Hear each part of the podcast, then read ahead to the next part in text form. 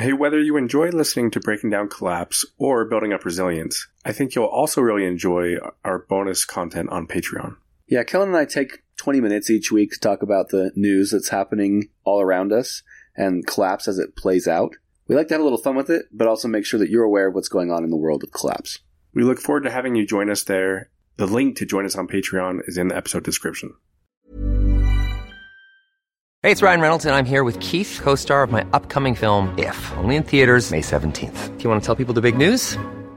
All right, I'll do it. Sign up now and you'll get unlimited for $15 a month in six months of Paramount Plus Essential Plan on us. Mintmobile.com slash switch. Upfront payment of $45 equivalent to $15 per month. Unlimited over 40 gigabytes per month. Face lower speeds. Videos at 480p. Active Mint customers by 531.24 get six months of Paramount Plus Essential Plan. Auto renews after six months. Offer ends May 31st, 2024. Separate Paramount Plus registration required. Terms and conditions apply if rated PG. Hiring for your small business? If you're not looking for professionals on LinkedIn, you're looking in the wrong place. That's like looking for your car keys in a fish tank.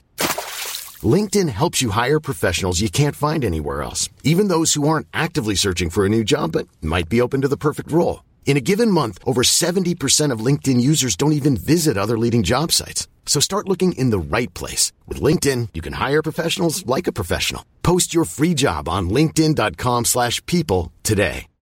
Millions of people have lost weight with personalized plans from Noom. Like Evan, who can't stand salads and still lost 50 pounds. Salads generally for most people are the easy button, right? For me, that wasn't an option. I never really was a salad guy. That's just not who I am. But Noom worked for me.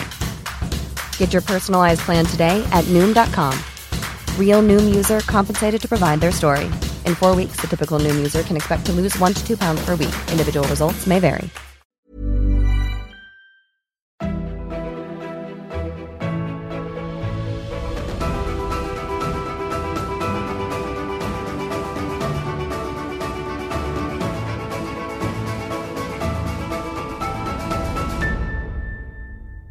So, Kellan and I absolutely love the weeks where we get to sit down and have interviews with prominent people from the collapse community. Today's interview is with someone who we have referenced several times throughout the podcast, and from whom many of the theories that we've talked about in the podcast come. Our guest today is Dr. Joseph Tainter. Dr. Tainter is Professor of Sustainability in the Department of Environment and Society at Utah State University, having previously served as department head. He worked on issues of sustainability before the term became common, including his acclaimed book, the one that you all either have read or should read if you haven't, which is The Collapse of Complex Societies, written in 1988. His most recent book is Drilling Down The Gulf Oil Debacle and Our Energy Dilemma, which was written in 2012. Dr. Tainter's research has been used in more than 40 countries and in many scientific and applied fields. Among other institutions, his work has been consulted in the United Nations Environment Program, UNESCO, the World Bank, the RAND Corporation, the International Institute for Applied Systems Analysis, and many others. Dr. Tainter has also appeared in many films, TV shows, and literature. His current research focuses on complexity, sustainability, energy, and innovation. We hope you enjoy this interview. Dr. Joseph Tainter, thank you so much for joining us today. It's an honor. My pleasure. How long have you known or, or, thought about collapse, and what got you started in this sort of world of, of systems thinking? Well, collapse has long been one of the big questions in history and archaeology. Uh, such things as how and when and why did people develop agriculture? How did states come about? How did empires come about? Um, and why do societies collapse? Or why have societies in the past seemed to regularly collapse? So, as an archaeologist, I was aware of this as an interesting topic. I was always a little disappointed in the literature on it. I felt that the existing literature did not fully explain collapse. Um, so, I, I, was thinking about it um, back in the early 1980s. Uh, I had written an overview of the prehistory of part of Western New Mexico. And a colleague of mine read it and asked me to give a presentation on the collapse topic at a meeting he was convening at the annual meeting of the Society for American Archaeology. This, this was in uh, May, I think, of 1983. So, so I did. I, I gave the presentation. Mostly the presentation focused on raising questions about it. I felt at that time that I didn't have an answer to it, but I kept it in my mind.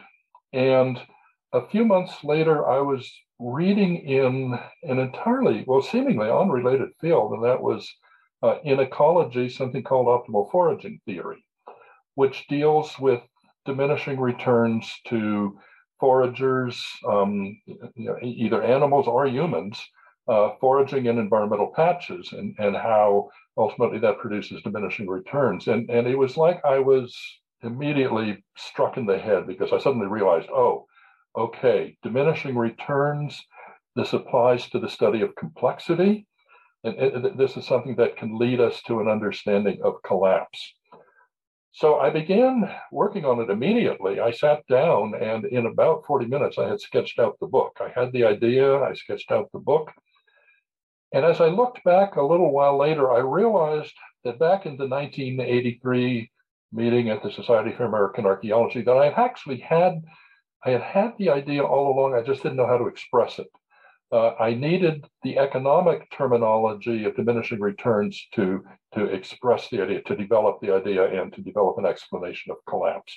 So, as you know, my my approach to collapse deals with increasing complexity uh, and declining complexity. I define a collapse as a rapid loss of an established level of complexity. In other words, a rapid simplification of a society. And I see complexity as an economic function.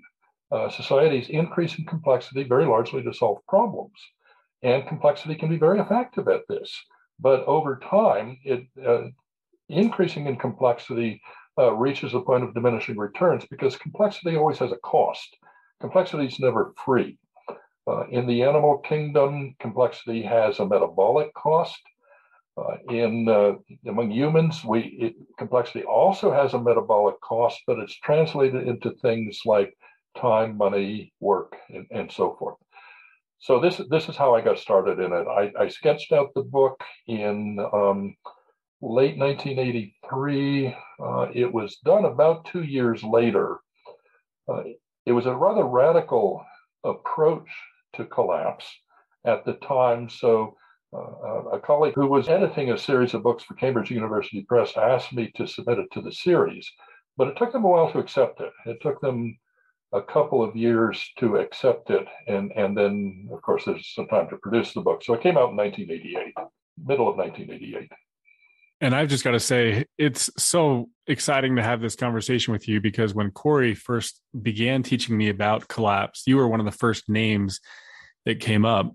When you talk about your journey in developing uh, your view and theory of collapse, it seems like since then there have been plenty of others who have also come to the same conclusion, but maybe via a different route. So I'm curious, do you feel like there are others in this space, other people that talk or write about collapse that you align closely with, or maybe even those that you disagree with?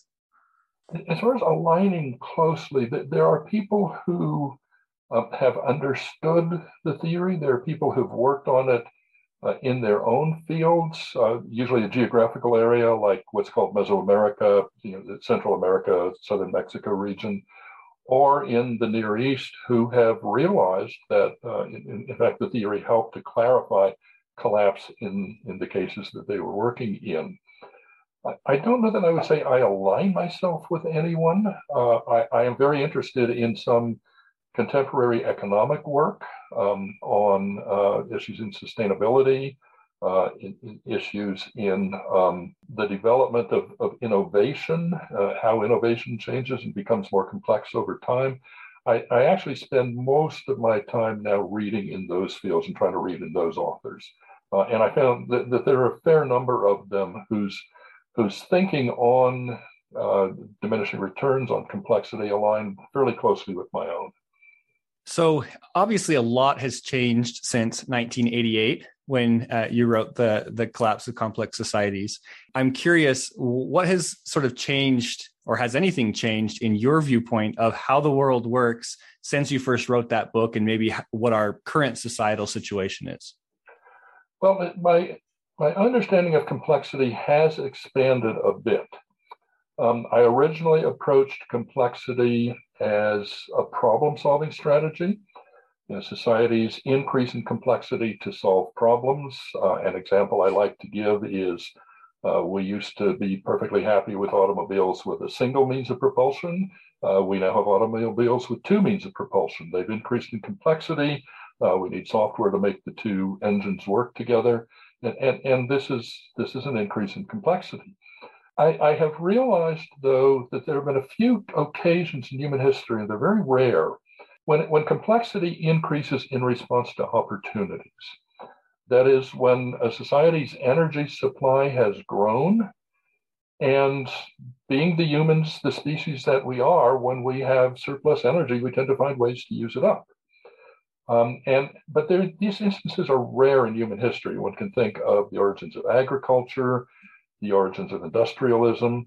We may be going through a period like that now with information technology, where there are short periods where humans experience surplus energy and the complexity of society seems to increase in response. But as I say, these are very rare. Usually, I still maintain that most of the time complexity increases to solve problems. Well said. Well said. And it seems like uh, we have no shortage of problems to to solve right now. That is for sure. Yes, I mean that's true. And one of the reasons why people have trouble understanding uh, that complexity has a metabolic cost, under, have trouble understanding it today, um, is that complexity appears to us to be free. We pay for it with fossil fuels. Uh, in the past, in the ancient societies that I have most that I have worked on, uh, increasing the complexity of the society meant that people had to work harder, uh, which would generally mean peasants would be paying more taxes, for example, or uh, people would be working harder to gain um, to gain the food that they need to survive, whether it's hunter gatherers or early agriculturalists. That um, if, say, the population was to increase, uh, they would have to acquire more food, and that would often mean working harder. I've heard from watching lectures of yours, you talk about how people often believe that innovation is something we can continually count on. And your viewpoint is that that's not necessarily the case. I'd, I'd love to uh, hear you elaborate on that a little bit, if you will. Well, after the book came out in 88, I began gradually changing my focus to contemporary issues in sustainability. What I had learned doing the book wasn't just about ancient societies it had definite implications for us today and, and for our future.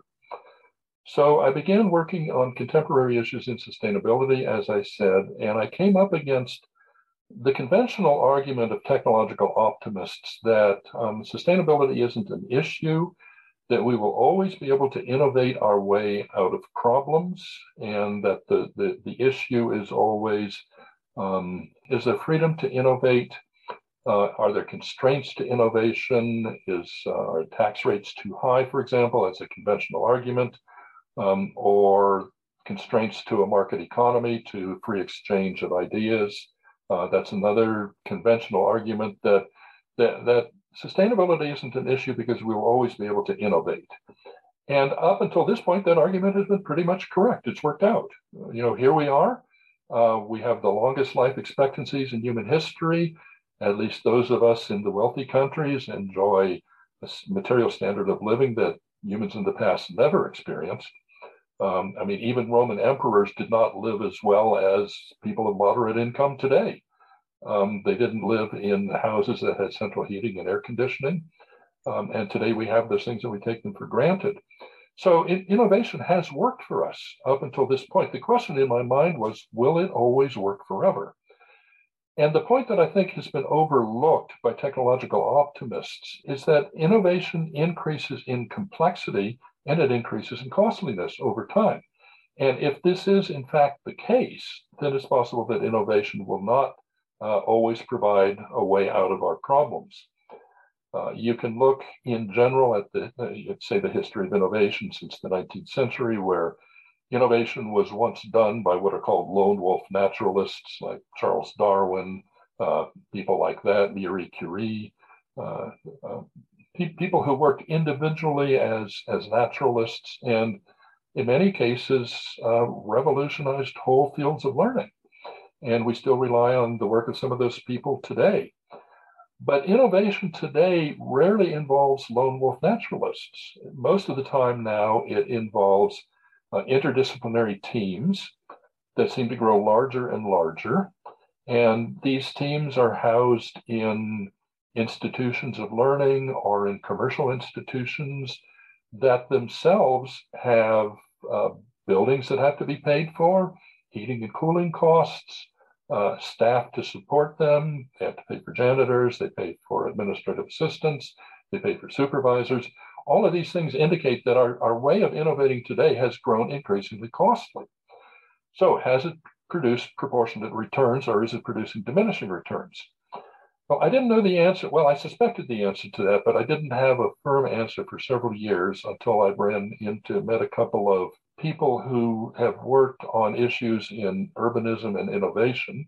And what I found from them is, is that they had put together a database of something like three to five million patents from the US Patent Office. And so I, I thought we can work with this. We can in, use this to investigate whether um, whether innovation is producing increasing returns or diminishing returns.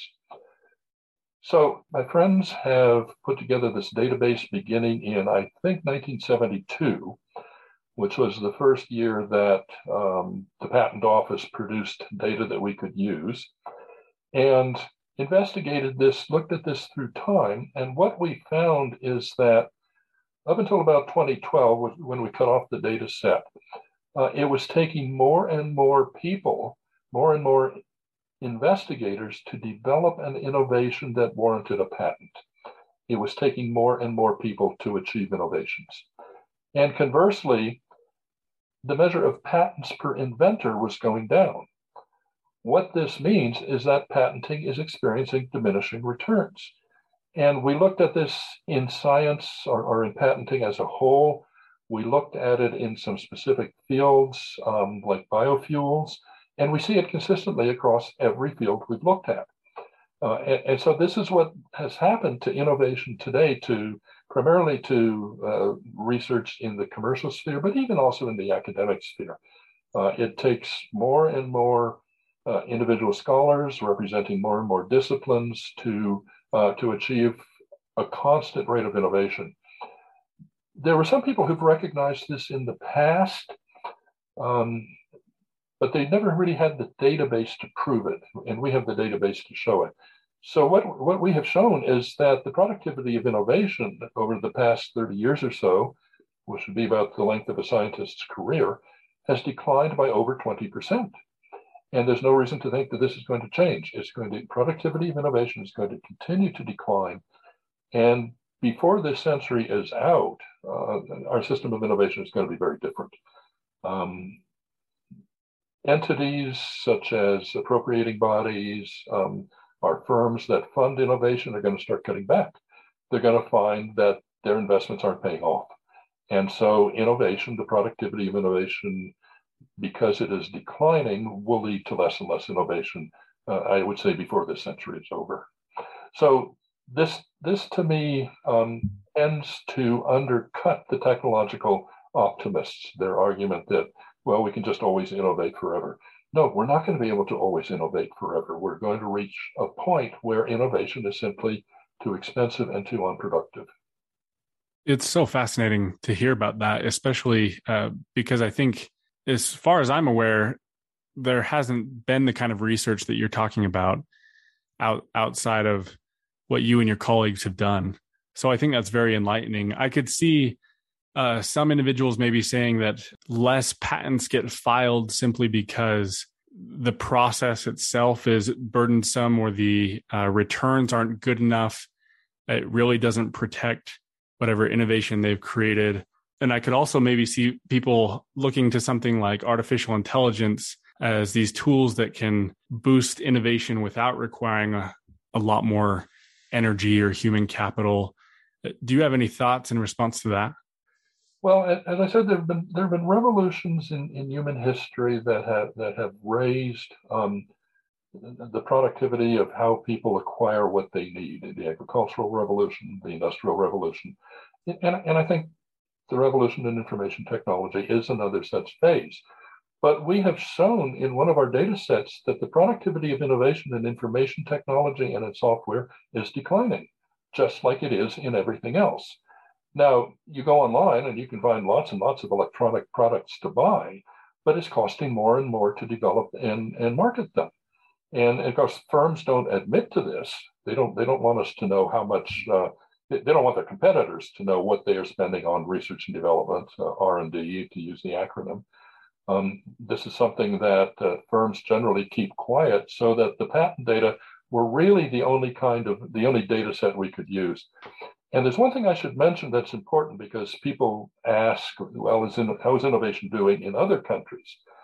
Over half of US patents are granted to foreign entities. So what we are really measuring is global innovation with this study.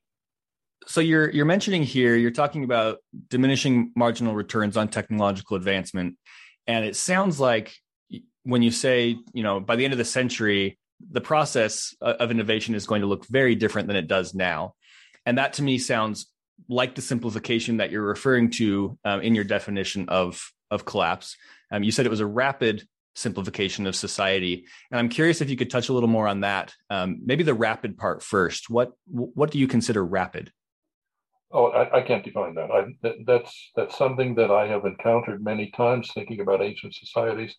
I, I, I can't define it uh, because th- there are many cases in history where a, a, society seems to increase in complexity, but only for a generation or so. Some people consider those collapses. I don't consider them collapses. I think I think it needs to take at least uh, perhaps a couple of generations. That would be what I mean by rapid. Now, as far as um, as our own situation is concerned, I don't think that a decline in innovation necessarily has to mean the simplification of society as a whole. That is largely dependent on energy. As long as we have the energy to fuel engines and produce electricity and so forth, uh, I, I think our way of life can continue. But what we have to consider is can our population keep growing? Can we keep using more and more resources to fund our way of life, to sustain the way we live? And this is where the technological optimists have said, oh, it doesn't matter, we can always innovate. Well, no, I, I'm not sure we will always be able to innovate as we've become accustomed to it over, let's say, the last century, 150 years or so. So, as the EROEI of oil continues to decrease, um, do you view that as a major threat? Do you do you think that we're making rapid enough advancements in things like um, renewables, or what, what's your opinion there? renewables do not have the productivity, the return on investment of fossil fuels. Nothing does. Um, but at the same time, because of climate change, we know that we have to cut back on using them. We will never stop using fossil fuels entirely. We're going to need them for lubricants, for petrochemicals, and there is nothing more useful than a liquid fuel for transportation. Uh, I I am uncertain about a future filled with nothing but uh, electrically driven vehicles. Uh, it would require um, the development of charging stations all over this country and probably all over the world. That's an enormous task. Uh, possibly we could do it, but we're going to pay for it. We're going to have to pay for it. Um, and and and, that, that, that I think is the future. If we really do switch to uh, electric vehicles, um, it's going to be very, very high cost to, to make that switch. Changes in, in energy sources usually take something like 40 to 50 years to play out. It, it takes that long to make a change from one energy source to another. So I, I, think we've got probably a good 30 to 40 years to go in a transition to, to renewable energy sources. And, and as I want to emphasize, renewable energy sources are just not as productive as fossil fuels. Um, it, it can take um, you know, hundreds of square miles, thousands of square miles to produce um, the energy that can be produced out of, um, let's say, um, southern, the Southern California oil fields or the Louisiana oil fields or the Texas or Oklahoma oil fields. Um, it, it simply takes a lot of land because ultimately uh, most renewables are dependent on solar energy and the product of the productivity of solar energy is really very low uh, so in, in the future, um, a future dependent on renewable energy sources is going to be very environmentally damaging, and it's not going to be as productive as what we're used to. Yeah, you've mentioned the damages to the environment and uh, the threat that climate change poses. And I've heard you, you know, talk in the past about different examples throughout history of collapse you know, like the collapse of the Western Roman Empire and, and other empires. Uh, in today's world, we've got climate change, which seems to be a, a threat we haven't ever had to worry about in past civilizations. And we've also got globalization, where you know supply chains connect the whole globe together. There's a lot of interdependency. So, what do you think is different about the threats that we face today globally compared to kind of a more localized collapse from a past empire? One major difference is, is that the world is full. Uh, the world today is filled with complex societies. So I, I have argued that if there's going to be a collapse today, it's going to be global. Uh, it might not affect third world countries as much as it might affect the first world, but it is something, I guarantee you, it is not something we want to experience um, it would result in the deaths of tens of millions, hundreds of millions of people. Uh, we don't want to go through that. Yeah, absolutely. And, and that kind of brings me to a question I wanted to ask. What misconceptions do you see that get perpetuated in conversations about collapse that you would love to put a stop to? For example, one that I have heard before is people say there almost seems to be people who kind of wish for a collapse of society purely because they, they likely don't understand what it is. But are there other misconceptions that you feel or find that you have to correct often? Well, I think you put your mind on a good one. There, there are people who would value, and, and they can be very explicit about this, who would value a simpler way of life. That's fine if that's what they choose. Uh, I, I, wrote in um, a, a, book I produced with a colleague about uh, 2012, I think it came out. It was a book on the Gulf oil spill with you know, I took on uh, the role of energy in society. My colleague talked about the technical aspects of the Gulf oil field, and I and I talked in there about something I had learned from a colleague in a conference about slow living, and some people find this very attractive. There's things about it that I find attractive, um, but but it's it's part of this mindset that many people have that they would like to live a simpler life uh, my feeling is most people won't adopt that because they want to have a good standard of living. Uh, they want to have opportunities for their children. Uh, they want to compete with the Joneses in material consumption and and and and so forth. So I, I don't see most people adopting this mindset. But for those who do, that's fine. Uh, I wish them well. I hope uh, I wish them a good life. It seems like part of the issue is it's being romanticized a bit to some people that have this vision of of a slower life, which I agree in a lot of ways is very attractive and sounds sounds amazing. Um, but perhaps they're skipping over the part that you mentioned, the the terrible consequences of tens of millions or hundreds of millions of deaths resulting from the chaos that comes from from simplification. Yeah, I, I teach a sustainability class, and, and I I start the class by contrasting life somewhere in Western Europe, let's say 200 years ago, with, with life today. 200 years ago, life expectancy would be 40 years. A woman might have a half dozen children, of which two would live to adulthood. Uh, something that we consider easy to deal with, like appendicitis, would be a gruesome way to die. There would be very little in the way of education. Most people would receive no formal education people who received anything resembling higher education would be primarily members of the clergy. And, and, this is what life was like. Most people never traveled more than a few miles from where they were born. Most people would own only the clothes they were wearing, and if they were lucky, they might have a cloak for winter wear. And, and, and the contrast between then and now, I, I pose to my class, is what we want to sustain. We want to sustain the gains we have made in quality of life uh, but we want to do it without destroying the earth. Um, so this is this is uh, this is the focus of, of that class. Yeah, and that makes me curious. As you talk about sustainability with students, do you also talk about the threats and, and potential collapse? And if so, how do they respond to that? Um, I, I, teach two classes. In both of them, I hit students students with a dose of reality.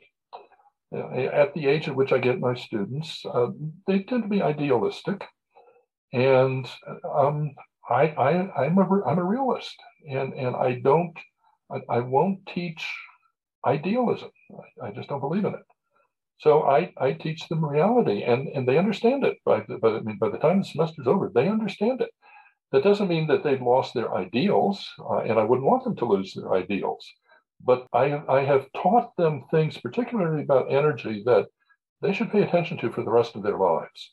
Uh, not just the price of gas at the pump, which goes up and down, but uh, energy return on investment and, and future supplies of energy.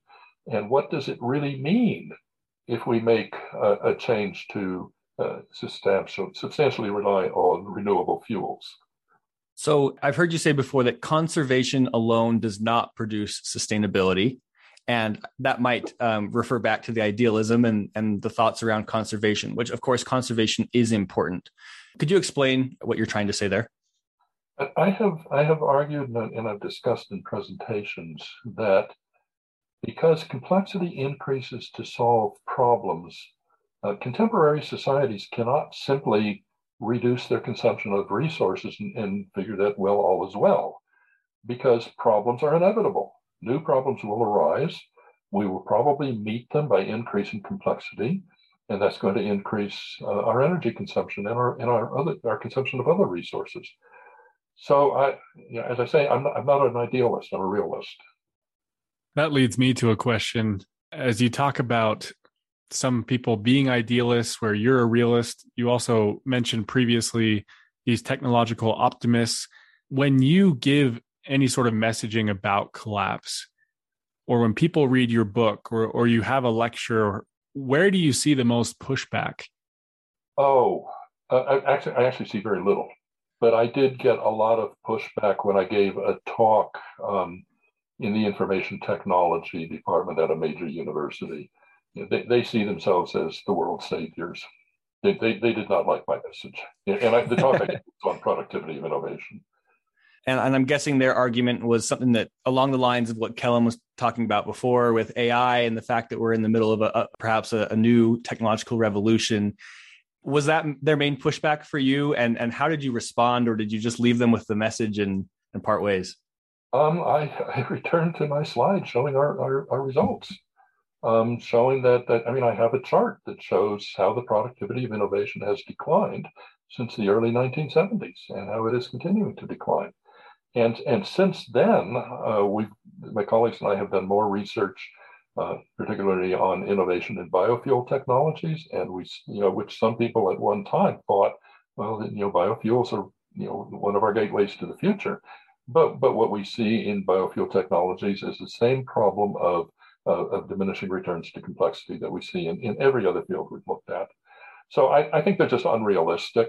Um, they they are living in something of a fantasy world of their own creation. And over the short term, they may very well be correct. Their fantasies may be reinforced. But you know, I'm a historian and archaeologist. I, I think long term, and I evaluate things long term. And, and long term, they're going to be wrong. You know, I am in awe of your knowledge when it comes to archaeology and history as I've looked at some of your works. And I'm really curious what parallels do you see today to past societies, uh, past empires that have collapsed? Is there any sort of parallel that you see that causes concern for you? Well, well, it, it you know, as I've said, it, it comes down to increasing complexity, higher costs, and diminishing returns to complexity. I see that in the past, and I see it today. Uh, as I said, we're unaware of this because we pay for complexity with fossil fuels, so we're not aware of it to us, complexity is free. Uh, and, and this is why pe- I think people sometimes people have a hard time understanding that complexity costs. It's an economic function, and and that it reaches diminishing returns. I think a big part of what you're saying when you say people don't understand, people don't tend to think, in my opinion, in systems. We weren't evolved to think with these big ideas in mind. We view what's in front of us, we view what's happening to us right now, um, we've talked in the past on the podcast about how when it comes to exponentials, big numbers, um, you know, the human experience over such a, a small blip of geological um, timeline, we just we aren't good at thinking that way. Um, would you agree that that's part of the problem in being where we are today? Is is that societal understanding of these issues is just so lacking? You have to think about the context in which the human species evolved. People lived locally, they lived seasonally. There was no such thing as planning for the long term or thinking about far distant places because they didn't know that far distant places existed. And, and so I have argued that natural selection favored humans, human beings who are not broad scale thinkers. We did not evolve to be broad scale thinkers. And by that, I mean to think broadly in time or in space, both of which are necessary if we're going to achieve a, a sustainable future. You know, we have to learn to think broadly in time and space. Uh, if if I was a lot younger um, and, and and was working in these ideas, I think I would want to spend time talking maybe to K to 12 educators to try to explain this phenomenon to them. But there are so many millions of them that uh, you know, there's no way I can I can even begin to to reach them to get them to understand. Um, I, I, I, hope maybe some of them can do as as you have done and, and come across my work, come across the talks I've given, and and and they will learn there about the problem of the limited capacity to think broadly of, of the human species. We did not evolve to be broad scale thinkers. Seeing that perhaps the the number of people who do think that way is relatively small compared to the overall population for those of us, those listening to this podcast who who are able to to think that way, who have seen your work, um, who value this conversation, what is the best thing that they can do to whether that's help other people understand or um, cause some sort of change? You know, what what would you recommend for people to do once they have this information? Well, I, I get that question a lot, and, and my response is, is that the first step is awareness. And, and if you're reading what I've written or you're listening to me give a talk, you've made the first step toward awareness. Can, can you influence the species as a whole or the citizens of this country as a whole? Uh, that's a challenge um, because we're talking about some deep abstractions that don't affect people in their daily lives. So, as I say, I'm a realist.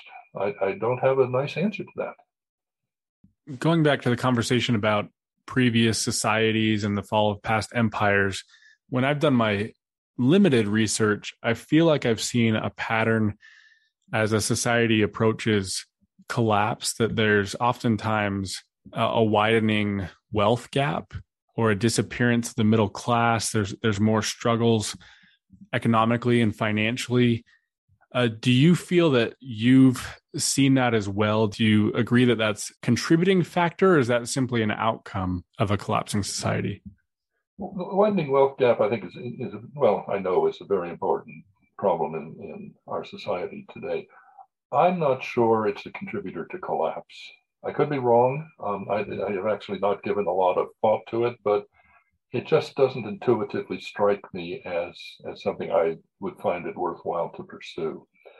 As far as a middle class goes, that is certainly a problem in our society and our economy. That you know, the middle class is, is being seems being slowly whittled away. That that is a topic that has come to interest me lately, but it's something I'm still working on, and I don't want to go into it at this point. Yeah, it's a that's a big conversation for sure. I, I will repeat a question I asked my sustainability class, and that is: Does having is having a middle class um, an impediment to sustainability? And as you would imagine, they are baffled by the question, and none of them has ever come up, ever tried to answer it. I pose it to them early in the semester, and I say at the end of the semester, I'd like to bring this up again. Please be thinking about it. But I know they don't. It's just too. It's just too much to bite off. But but it is a provoc it is a provocative question that I think we need to consider. Is having a middle class, which is where the bulk of consumption is, the bulk of resource consumption, is having a middle class an impediment to sustainability? You know, I'd get nailed to a cross if I said that too publicly. Um, but I do think I give thought to it.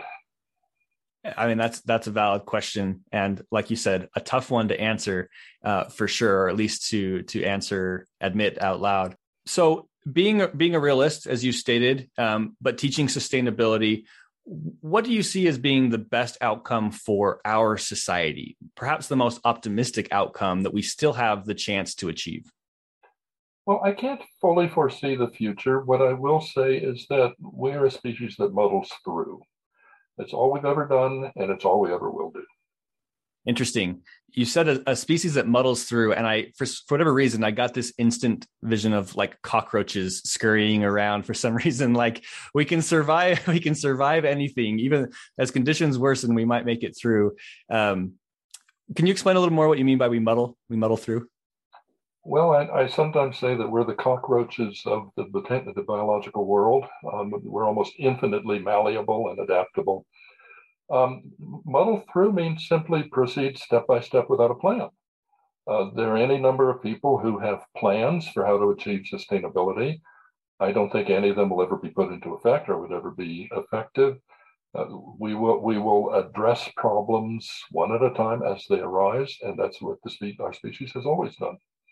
Maybe one more question on the the sustainability topic. Um, is there something that you advocate to your students for sustainability in the future, or are you posing mostly sort of theoretical questions to your students, or, or is there something that you're advocating for to become a sustainable society? I'm, I'm always advocating for knowledge, for awareness. Um, beyond that, I'm, I'm I'm a theorist. I have, but I, as a as a theorist, I have also thought about are there practical things we can do uh, I don't have optimistic answers to that question. Um, if if I thought there were idealized things that we could do that that maybe could produce a more sustainable future, I, I would be writing about them. But I don't have them. I, I I simply see impediments. You know those statements and and really this whole topic, everything we're talking about, can come across as dreary, and maybe rightfully so. You mentioned you're a realist, but I know some people take it a step further and, and become alarmists and are so terrified of what's coming this year and the next year and in the near future. Uh, is there anything uh, you use as you talk to people like that to help them gain a more realistic perspective and, and perhaps pacify some of those alarming emotions? Well, I, I, can give you an example. There, there was an article on my work that appeared uh, in November 2020 in the New York Times Magazine. I don't know if you guys have seen it. Um, it was done by a journalist named Ben Ehrenreich, who was dealing with um, being under quarantine, I think, from the uh, from the coronavirus, COVID, and I think that caused him to pick up my book and read, and and we did a number of interviews, and he wound up writing an article about it. Uh, but one of the things he asked me was, did I foresee collapse in the near future? And the answer is no. I, I don't foresee a collapse in the near future. I don't say it's an impossibility, um, but I don't. But I don't foresee it. Now, one thing that does concern me, and I talk to my students about this, is we've made a transition, uh, at least in my lifetime, to what's called just-in-time delivery. And that has always made me very nervous because it leaves us vulnerable to supply disruptions. You get a supply disruption big enough and long lasting enough, and people are going to start to starve to death. We can see a mild outcome of just in time delivery now with, with the supply problems that, that we're having. You know, initially running out of toilet paper, now uh, grocery store shelves are in, in places empty. Um, and, and it's a it's a problem of supply. It, in a way, it has given us a mild warning, maybe a mild slap, telling us that it is dangerous to rely on just-in-time delivery. And um, as I say, this is this is one thing I would foresee could could cause a collapse um, if if supply chain became thoroughly disrupted for the long term. I, don't, I mean, I hope that doesn't happen. And I, I, you know, I am hoping that we learn the lesson from the disruption that we're experiencing now. I don't think we will, but I hope. I, I agree. So we've talked about a few things um, that are happening currently from just now supply chains. We've talked about um, declining EROI of oil and other types of energy, um, the energy transition that we're going through. What would you say is most concerning to you looking in the next 10, 20, 30 years? Is it the supply chains that you just mentioned, or is it something else? Well, that's hard to answer. What concerns me most? I, I would say climate. I would say climate concerns me most because it's tied up with energy, with fossil fuels, with what people do for a living, uh, with the supply chain disruptions.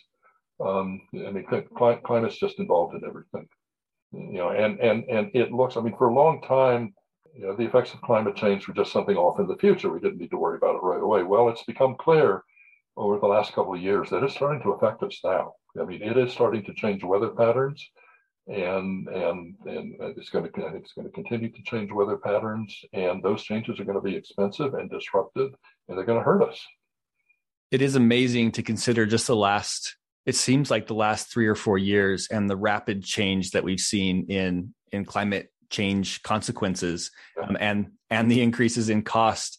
And this is going back to again the idea of exponentials and tipping points and things that it's just hard for for humans to naturally understand. And it will certainly be interesting to see what the next decade or two hold as far as the challenges that climate change brings.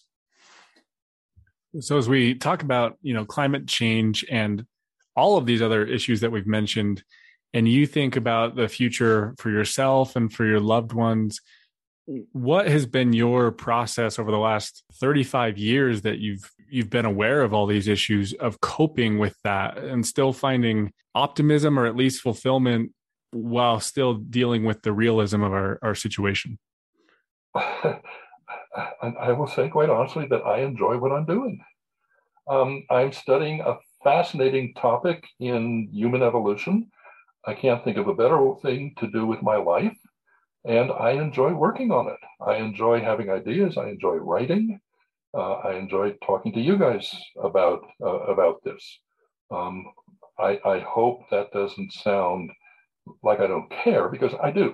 But I'll be perfectly honest, I enjoy working on this.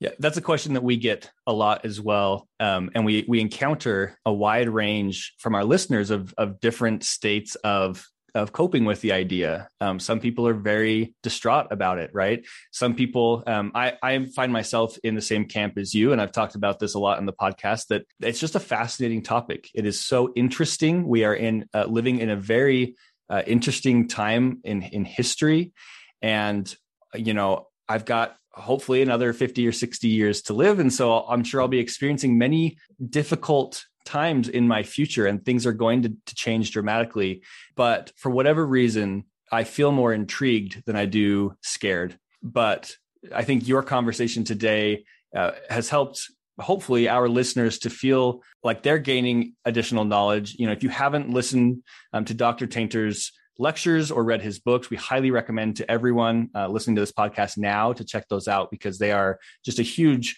wealth of information that, that, that will help, I think, bring you to an understanding of, of these issues in a way that's that's calming in a way. I, I, I, will add in, in response to your last point that there are times when I get scared. There are. I, I don't want to see us having a collapse.